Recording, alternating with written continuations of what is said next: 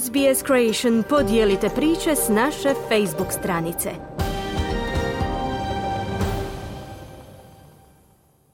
Slijede vijesti iz Hrvatske.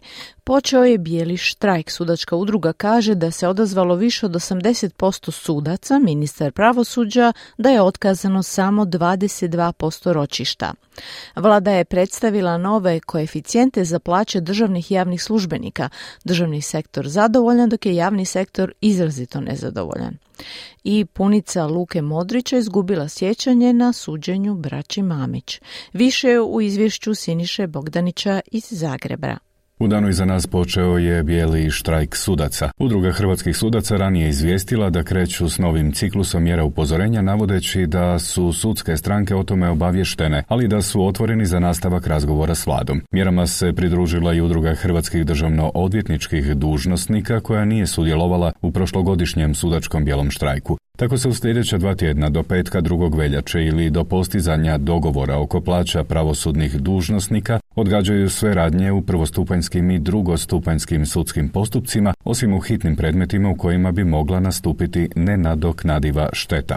Suci državni odvjetnici traže donošenje zakona o plaći i materijalnim pravima pravosudnih dužnosnika koji će, osim sada ponuđenog dijela materijalnih prava, u potpunosti urediti plaće i druga materijalna prava pravosudnih dužnosnika sukladno postignutim standardima u državama članicama Europske unije. Udruga hrvatskih sudaca objavila je da se bijelom štrajku odazvalo više od 80% sudaca, dok ministar Malenica napominje da je efekt štrajka sudaca 22% otkazanih ročišta. Poslušajte prvo ministra Ivana Malenicu pa glasnogovornicu druge sudaca Ivanu Bilušić koja je govorila za javni radio. Ja ne znam odakle podatak da je 80% sudaca u štrajku, dakle mi imamo podatak iz sustava ESPIS da je samo 22% u odnosu na običajnu brojku ročišta otkazano. E, ja pozdravljam prije svega odluku sudaca koji su odradili ročišta koji rade nevezano i za upute udruge hrvatskih sudaca. Podaci koji se upisuju u ESPIS mogu biti pravodobno upisani, a i ne moraju biti pravodobno upisani, međutim kroz ogranke smo pitali suce koji su se izjasnili da su mjerama i tako smo došli do ovih podataka. Mi doista vjerujemo našim sucima kako su se izjasnili, a druga je stvar kompjuterski računalni program. Mi smo otvoreni za razgovore, naravno da ne pristajemo na ultimatume i ucijene. Dakle, mi smo njima ponudili ono što su oni tražili, to su materijalna prava i dva put su ih prošli tjedan odbili. Mi smo otvoreni u svakom trenutku za sastanak za razgovor sa izvršnom vlašću, tako da očekujemo nastavak. Kakvo je onda stvarno stanje na sudovima? Glasnogovornica Osječkog suda Vanda Horvat za javni radio, Dinko Mešin sa Splitskog županijskog suda, te glasnogovornik Riječkog županijskog suda Duško Abramović. Oko 70% provodi mjere upozorenja, znači taj bijeli štrajk, na način da se rade zapravo samo hitne stvari i one u kojima bi mogla nastati nenadoknadiva šteta, to svaki sudac procjenjuje u svom predmetu. Prvi stupanj županijskog suda u Splitu i suci istrage nisu u štrajku, tako da oni suci koji rade sa strankama rade normalno i nema nikakvih posljedica za stranke. Što se pak tiče civilnog parničnog odjela, tu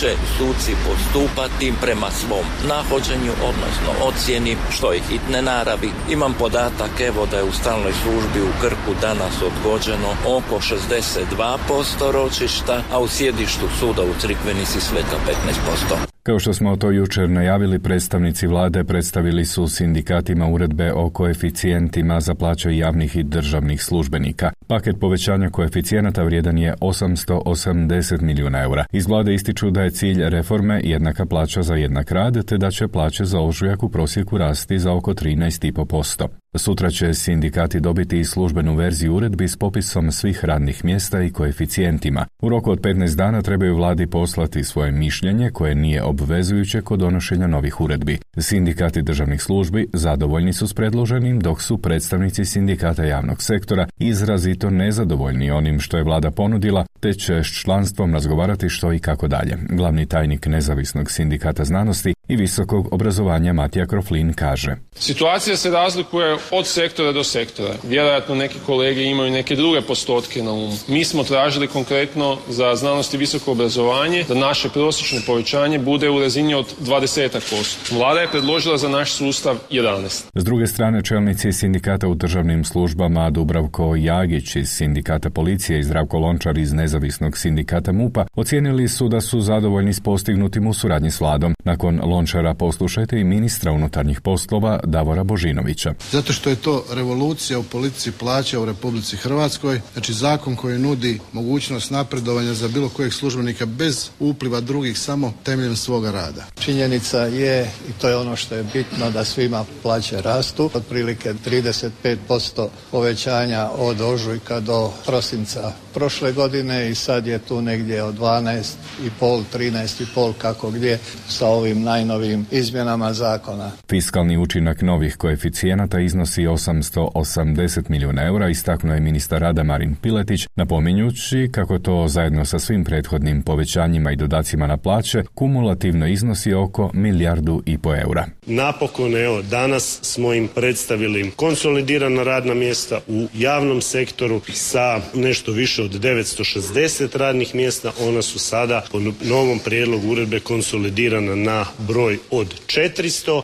Baš kao nogometaš Luka Modrić i njegova punica izgubila je sjećanje kada se radi o nastavku suđenja braći Mamić i ostalima za izvlačenje novca iz Dinama. Naime, bivša voditeljica klubskog računovodstva Vesna Jurajić kazala je da nema saznanja da je klub imao inozemni račun, kao ni o gotovinskim isplatama igračima i djelatnicima kluba. U svom iskazu na Osječkom županijskom sudu Jurajić je kazala da dok je ona bila voditeljica računovodstva od 1996. do 2008. godine su se plaćanja igračima i djelatnicima uobičajeno obavljali preko računa. Ističe da je kao voditeljica računovodstva bila prisutna sjednicama skupštine kluba, ali ne i sjednicama upravnog i nadzornog odbora, a koliko se sjeća na sjednicama skupštine nikada se nije spominjao inozemni račun kluba. Iako je izjavila da joj nogometni klub Dinamo nije ništa isplaćivao u gotovini, odvjetnik Zdravka Mamića Filip Glavaš predočio joj je isplatnicu iz 2007. godine na iznos od 1980 kuna, a Jurajć je potvrdila da je na isplatnici njezin potpis, ali da je na to zaboravila. Također se ne sjeća je li bilo gotovinskih isplata prema drugim zaposlenicima kluba.